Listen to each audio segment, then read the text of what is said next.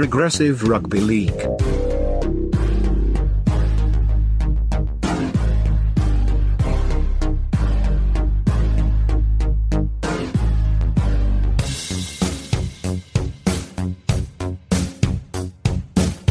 Hello, John O'Duncan with you again, talking some words, sentences, and maybe even some paragraphs. I want to take you back in time a little, all the way back to, well, October 2018. It's a humid spring afternoon in Sydney town, and I'm on my way to my first, and at the time of recording, still only movie date with my rugby league partner in crime, Big Al. There's the threat of rain, but I reckon it will hold off, so I put on my walking shoes and start the journey from my workplace in the city to Sydney's inner west, Leichhardt, the site of a classy little cinematheque. I'm feeling pretty good. Work's over. I'm catching up with my man Big Al, and there's a doco that I've been keen to catch on the horizon. Then I feel a sprinkle, and before I can say, well, hopefully that's the worst of it, it turns into a deluge. And of course, I don't have an umbrella. And double, of course, I have holes in my shoes after scoffing at repeated suggestions from my girlfriend to stop being a tight ass and buy some new sneakers. I can't be certain due to my waterlogged memory from that day, but I'm pretty sure the rain stops as soon as I get to the cinema. I contemplate skipping out on the date and going home. Two hours squelching in a cinema don't sound like much of a way to spend an evening, not to mention the potential of being the source of a pungent scent. But I decide to stay. Big Al arrives, somehow dry, and bemused at what he sees before him. So, uh, what happened to you? I assume the question's rhetorical. Then the film starts, and quick as a flash, I'm transported away from the discomfort of my soaking toes and into, well, a very different world. Papua New Guinea, the bustling streets of Moresby, the incredible beauty of the Highlands, that pulsing, vibrant society, and a little game called rugby league football. The film, of course, is Power Meri. It's a story of PNG's first national women's rugby league team, the Orchids, as they battle on field adversaries and off field prejudice on their way to the 2017 Rugby League World Cup. Look, I'm very glad I stuck around that October night, and I'm even gladder to have the driving force of Power Meri joining us on the show today. Joanna Lester is a journalist, media aficionado, and film director. Gee, that must feel good. And it is an absolute pleasure to have her on the line. Joanna Lester, welcome to the Progressive Rugby League podcast, and congratulations on a terrific film. Thank you for having me. I remember meeting you at the screening in Leichhardt that night, and it's excellent to be talking to you about the film some months later. Yes, yes. Apologies about my appearance. I would have looked like a drowned rat. Now, let's jump straight to it. Take us to PNG if you could, Joanna. Most listeners, myself included, would not have been to PNG. Most of us know what we know about PNG through rugby league, but let's separate that out for a moment. I want to know what we're seeing, what we're hearing, and what we're smelling when we first arrive in PNG? Well, such a great question because actually, I always feel like when I walk off the plane in Port Moresby, which is where you fly into internationally, there is a beautiful tropical you're in PNG kind of smell. Mm-hmm. And anyone who's travelled a lot in tropical countries might know their own version of that. But I always just feel when I get off the plane there that, as I say to the Orchids girls, I'm home in fact, I said to one of the other day, I need to come home soon because it's getting a bit cold in Sydney now that we're in May. But yes, it kind of just has a special feeling when you get off the plane. And you don't have to go very far out of the airport, or possibly sometimes even in the airport, to notice that about half the people you see are wearing rugby league jerseys of some description. Mm. So if you weren't sure that you landed in Papua New Guinea before that, when you see that rugby league attire is the national uniform, you know where you are after that. and that was the, one of the first things I noticed the first time I went there in 2009 was just that rugby league was absolutely everywhere, which was the start of a beautiful relationship between me and Papua New Guinea. Mm. And I know Papua New Guinea is 85% rural and regional, so hit me with the Moresby experience and how that compares to, say, the Highlands. Yes, so you're right. And one of the sort of slightly sad things about moving around, living, working, volunteering as, a, as an expat in PNG is sometimes you don't get to get off the beaten track that much. I mean, I'm fortunate to have been to a few different places in PNG. Mm. None of the kind of super remote places like people have probably heard Justin Olam, one of the Commonwealth players, talk about where he grew up and he had to walk three days to get to a proper sized town. And um, mm. he, he walked across the mountains to go watch NRL. And of course, now all his fellow villagers just walk across the mountains to watch him. So I've never actually been that remote. But places like Goroka in the PNG Highlands, which you see in the film, where Stanley Gene, known in England as Stanley Jean, is from, I would really call that rugby league heartland. It's just a brilliant place. It's where Great Britain played last in, I think, 96, 97, that tour. Mm-hmm. Um, and in fact, where England women played the Orchids last year. Mm. Um, so it really, to me, Goroka is rugby league. The, the local team, the Goroka Lahanis, everyone there is sort of very passionate about them. And so many of the rugby league players that, especially in England, have become big names, the PNG players, but uh, also within PNG, they're from that area. So, yeah, it's very different to Moresby. It's a much smaller place, but it's all equally rugby league.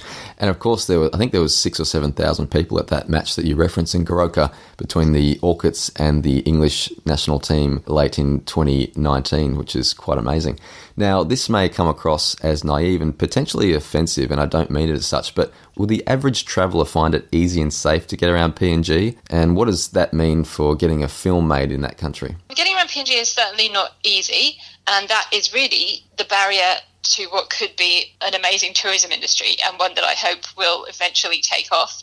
Even, I mean, rugby league tourism has not reached the potential that I think many of us thought it would when the PNG Hunters joined the Queensland Cup. Hmm. So you've got a Queensland team going to PNG every other week. Hmm. If tourism was a little bit easier in PNG, that could create some amazing opportunities for supporters. Hmm. Even at the Rugby League World Cup in 2017, I met literally a couple of very hardy English tourists who'd come all the way from England, one of hmm. whom I knew already, and the other one I just met on a plane.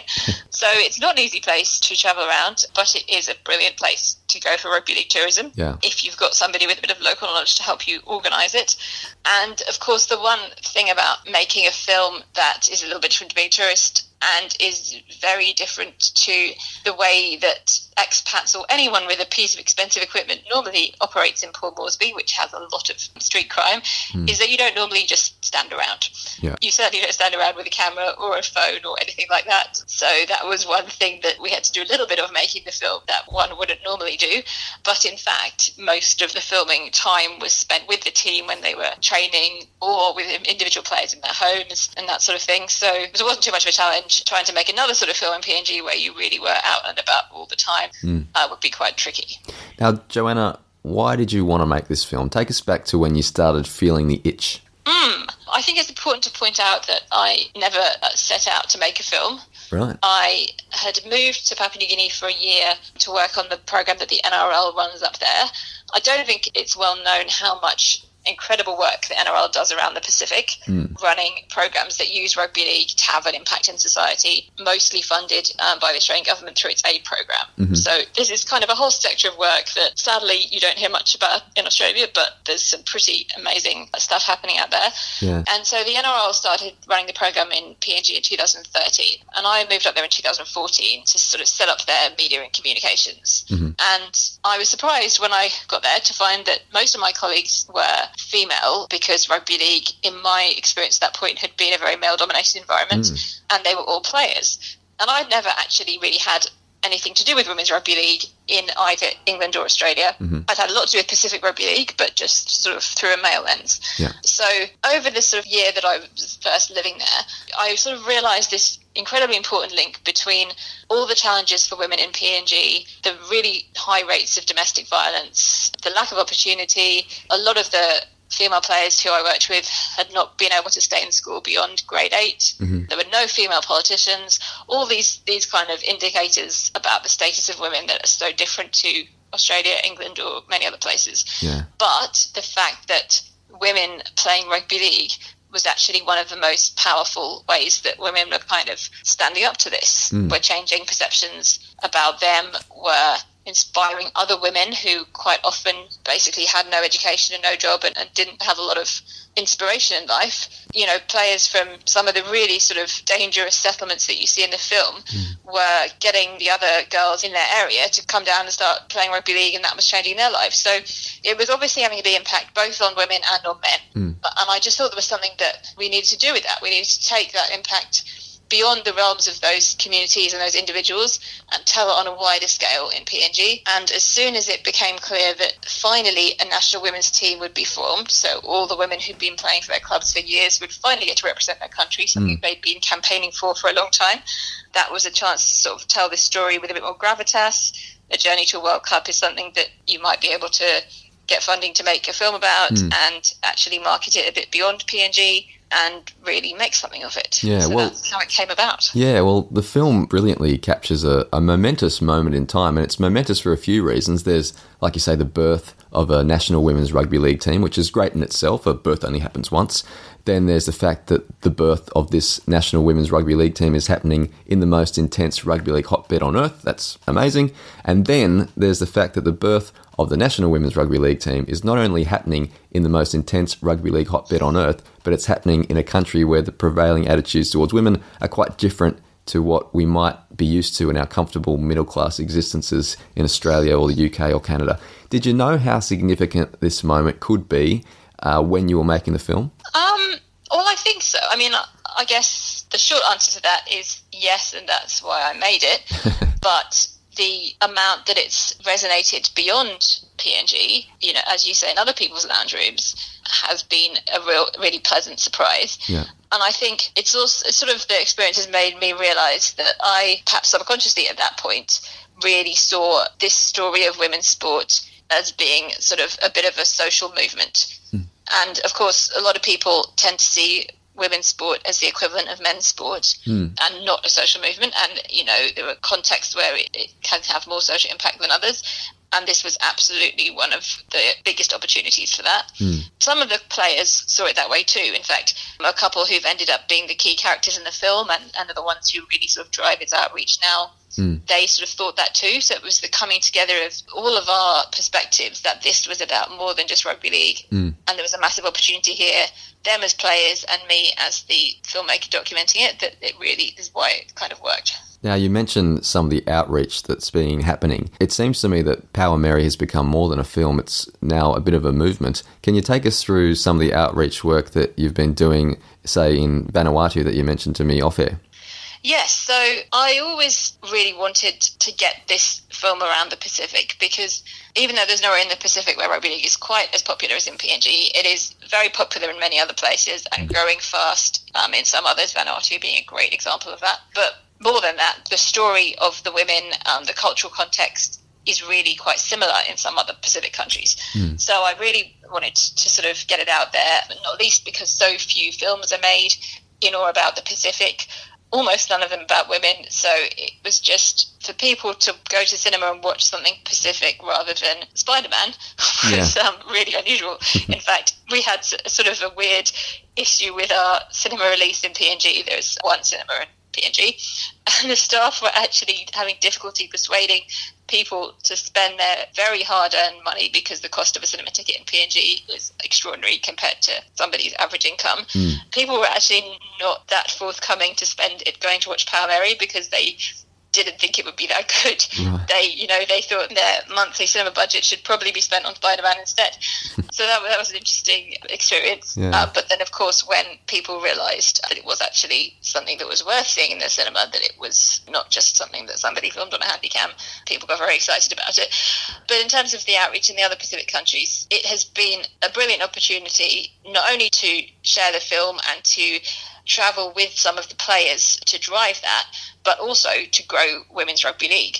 And Vanuatu was, was absolutely the best example of that. In fact, we were there in March, kind of in the last week before the world went totally crazy.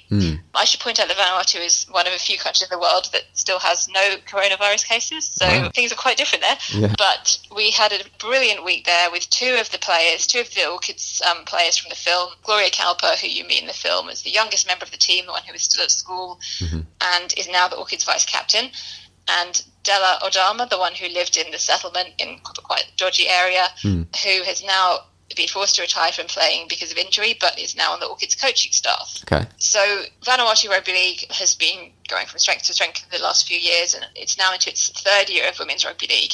And so we sort of combined running screenings with training with the women's teams in Vanuatu, doing some outreach in schools and other communities, and it was incredible because all the rugby league players in Vanuatu, both male and female, absolutely worship Della and Gloria, the two stars from Power Meri Right. and from the Orchids. And um, we were sort of mainly expecting to be working with the female players, but the male players were all just so excited to be trained by basically rugby league experts from PNG. And didn't really give a thought to the fact that they were women. It was just amazing Yeah. because they were completely perceived as leaders in rugby league. Wow. Um, and the relationship between the two Orchids players and all the players that they met that week has really continued via social media. And I'm sure once you know restrictions are lifted in, in PNG and things get back to normal everywhere, some of the inspiration from that week will really start to show. Well, that's a fabulous story. Now, Joanna, you've screened the film in quite a few parts of the world, as you mentioned Australia, the UK, the Pacific. Do any of those experiences stand out for you, besides that fateful night in Leichhardt, of course? that was, of course, memorable. We've had a couple of other great screenings in, in Leichhardt, actually. Uh, the mayor of the Inner West, Darcy Byrne, is a huge rugby league fan. He's a big Tigers fan. He's also very interested in PNG Right. and its potential in rugby league. He's one of those politicians angling for a PNG team in NRL. So he hosted a screening uh, about a year ago, actually, during the Pacific Test, because the Pacific Test was at Leichhardt last Okay, year. So that was yeah. another memorable Leichhardt moment. But beyond Leichhardt, even though it is pretty much the centre of the universe, a couple of others really stand out. I mean, beyond the Pacific screenings, which I've talked about a bit, and obviously all the screenings in PNG have been amazing because people relate to it so much. But a couple of other sort of really memorable moments actually. Late last year, I was able to go to the US for a couple of weeks. Okay. Um, we got into the Women's Sport Film Festival in San Francisco. And primarily the whole project, which is the film and, and some of the outreach, was nominated for an award in New York. Unfortunately, those two things were two weeks apart. So, managing to sort of cobble together some annual leave and travel contributions for both, I went over for those. Right. And while I was in San Francisco, a local film charity had reached out to schools and asked if they would be interested in me visiting their school, sort of in conjunction with the kids watching it. And on the first day, they got 15 schools replying to them saying, yes, please. But I was only going to be there for three days, so we agreed to settle on four. Right. And I, you know, San Francisco, not a place known for its love of rugby league hmm. or for its connection to Papua New Guinea. So to walk into one of the schools there, and there was a grade five class, which is younger than any audience we've ever shown it to, so they were about 10, caught the end of them watching it, and they were so into it. Wow. They were cheering so much for the Orchids. It was just such a surreal moment. and then, you know, we did a little session with them in their class afterwards, and they were all just asking, well, when are all the Orchids coming to visit us? Um, you know, they were pleased that I was there, but they really just wanted to know when the whole team was coming. what a beautiful little story. And the other really amazing thing about this has been meeting the Papua New Guineans who live all over the world at the different screenings we've had and being able to connect with them and being able to reconnect them with home. And there was some great sort of moments in England with that, and also Australia, in fact, because there's a lot of Papua New Guineans who've lived here for a long time and, and actually don't go home that often. But the most random one was in New York, also on that US trip, when we did a pop up screening in a pub. Cool. And uh, it was pretty last minute. Brooklyn Kings, who are the premiers of the USA Rugby League, helped us organise it. It was advertised only on Facebook, really. And so I had no idea who was coming. Mainly, I was expecting some Brooklyn Kings players. And then, uh, just as it was about to start, some Papua New Guineans walked in. Right. Um, and they didn't even really know each other. They just kind of got to know each other on Facebook and seen that this screening was happening and had all come. And one of them was a Papua New Guinean who'd lived in New York with her family for years. And she said to me, she said to me, I've been following this film on Facebook since it came out for months and watching it all over Australia and PNG. And I just never thought it would come to New York, wow. which is kind of the opposite of most things, isn't it? Really, Yeah, yeah. definitely come to New York and never go to Papua New Guinea. That is beautiful. Uh, now, Joanna, the PNG Orchids, being a brand new team, obviously struggle on the field in 2017, but as the film shows, there is a huge inspirational victory that is personified within every member of that Orchid squad. What is your favourite victory in that sense? What's your favourite player development story? Well, I mean, the full main characters in in the film have all come on so far since then. Right. I actually already probably touched on what might be my favourite story when I was talking about Vanuatu, which is Della, who now is on the Orchids coaching staff and is just such a leader in rugby league. You Yeah. know, among women, among men, um, among female players. She's the one who has really persuaded dozens of young women in her community to stop sitting around all day drinking and gambling and hmm. to get out there and play rugby league. And the discipline that that's brought in her community is really extraordinary. And sort of just seeing the way that she led everyone in Vanuatu was amazing. I mean, Gloria too, who also came to Vanuatu, who in the film, you know, was basically in tears because she was taken to the World Cup and almost didn't get to play a match, hmm. and now she's she's the vice captain. she's just an incredibly mature but very young player who hmm. I always knew she'd captain the Orchids one day, but I didn't expect her to be the vice captain within two years. So that's a great story. Yeah. Amelia Kuk is a nurse. Um, she is currently on the front line of coronavirus, having been retrained for ICU in nursing in Brisbane. Wow. She was very much looking forward to a big year on the field this year, which is all sort of a bit up in the air with what's happening with or not with women's rugby league. But uh, certainly off the field, it's a big year for her as well. And Kathy, who was the captain in the film, is now running the NRL's program across PNG. Is that right? Um, so yeah, managing 20 staff in four parts of the country. So yeah, I mean, it's Amazing. been an amazing transformation for everyone really. And of Yeah. course, some of the players who we didn't feature so prominently in the film have also, you know, gone on to remain with the national team or, or do other things. And some of them got jobs for the first time. So yeah, it's it's been pretty good all round really. Now, while the Orchids are no match for the big guns at the 2017 Rugby League World Cup, only two years later, in the National Stadium at Port Moresby, they take on and beat England in possibly the biggest upset in women's rugby league history. They've obviously come a long way on the field in a short period of time. Has that been matched off the field, do you think?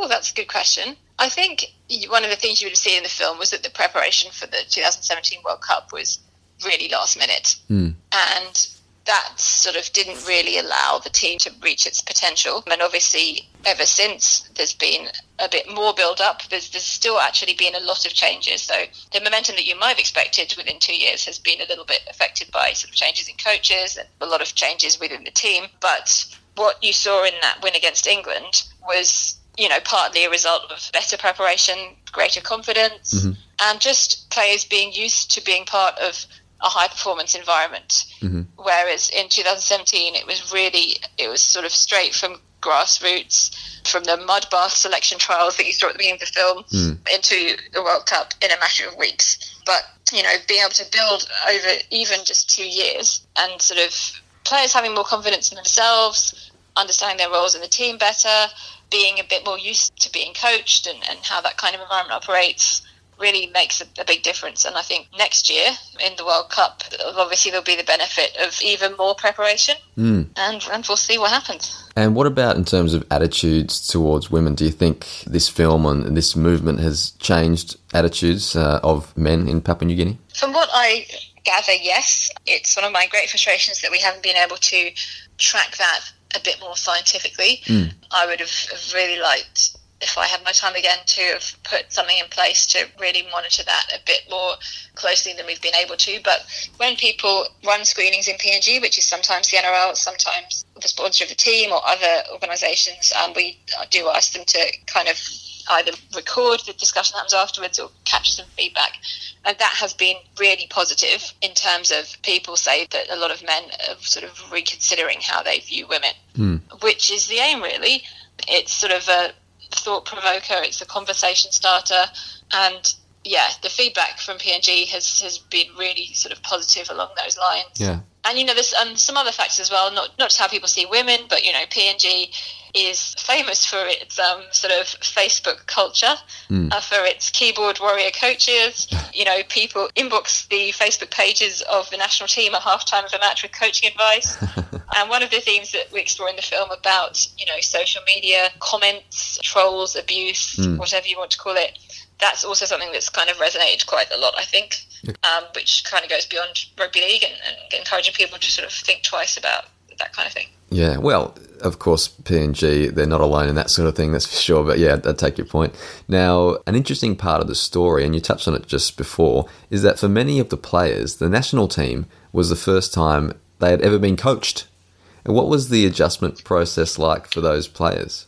Yeah, so because of the way that women's rugby league has evolved over the last few years in PNG and it's grown quite fast, to the great credit of PNG RFL, the PNG Rugby Football League, they made it compulsory for clubs to have women's teams um, a few years ago, which kind of led to a, a rapid explosion in the number of women's teams. Right. But from what I understand, many of them didn't really have a coach, either because well, at the beginning, it was that men didn't really want to coach the women's teams. They thought that was just a bit insulting. Hmm. So a lot of the more senior female players were sort of the player coaches of their own teams. Right. So a lot of those Orchids players in that original team back at their clubs were the player coaches. Right. So they hadn't really been coached before. And if they had, I mean, coaching qualifications are incredibly rare in PNG. Mm-hmm. You know, most people watch the NRL on TV and then coach their local team. Yeah. So the experience of being coached by someone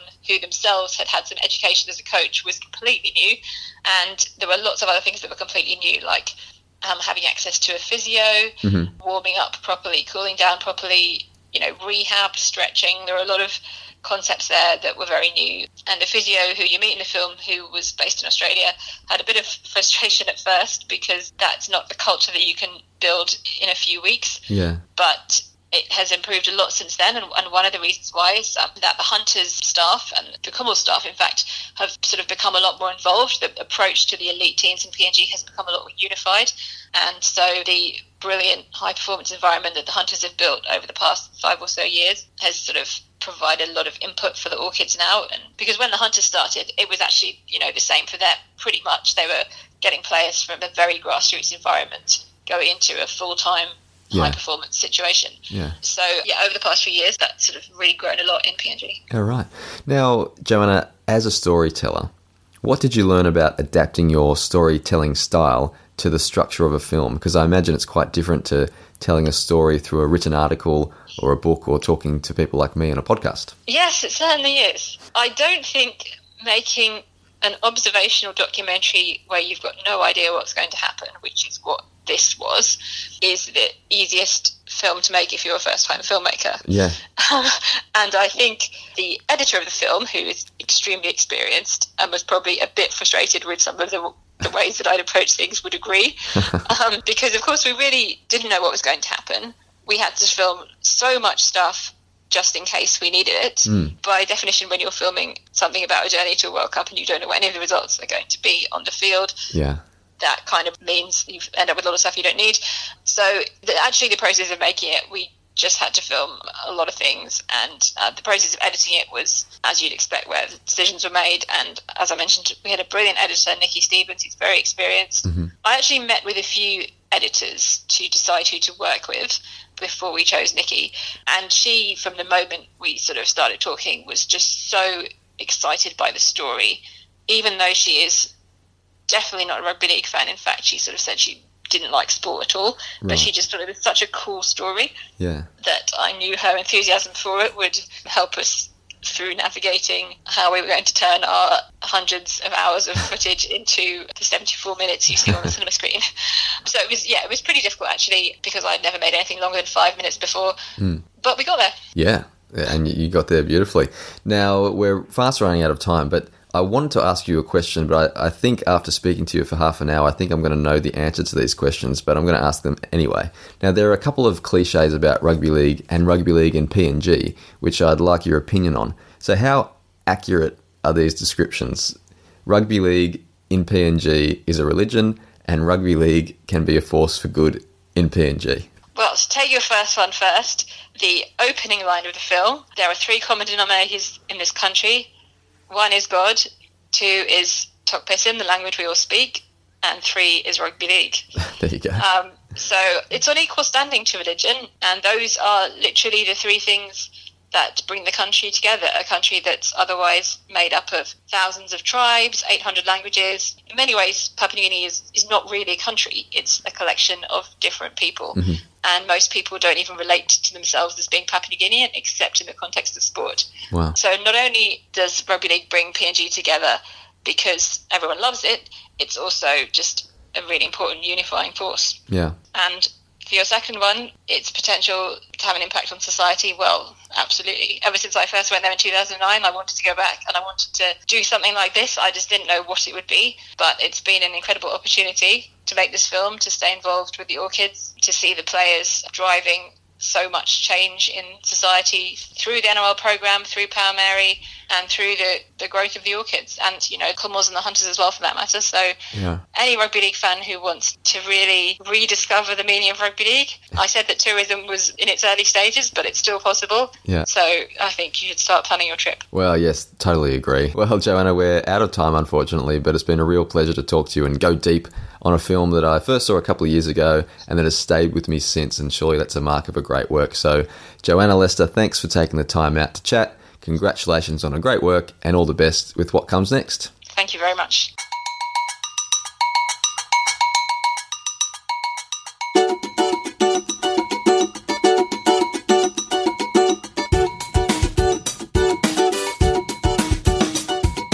Progressive Rugby League. There we have it, a brilliant story, beautifully told. And for those wondering, I did get those new sneakers eventually. Actually, there's a hole developing in the big toe, ah, but it, it doesn't rain much around here.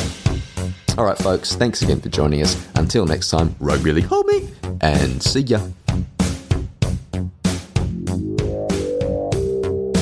So, uh, what happened to you?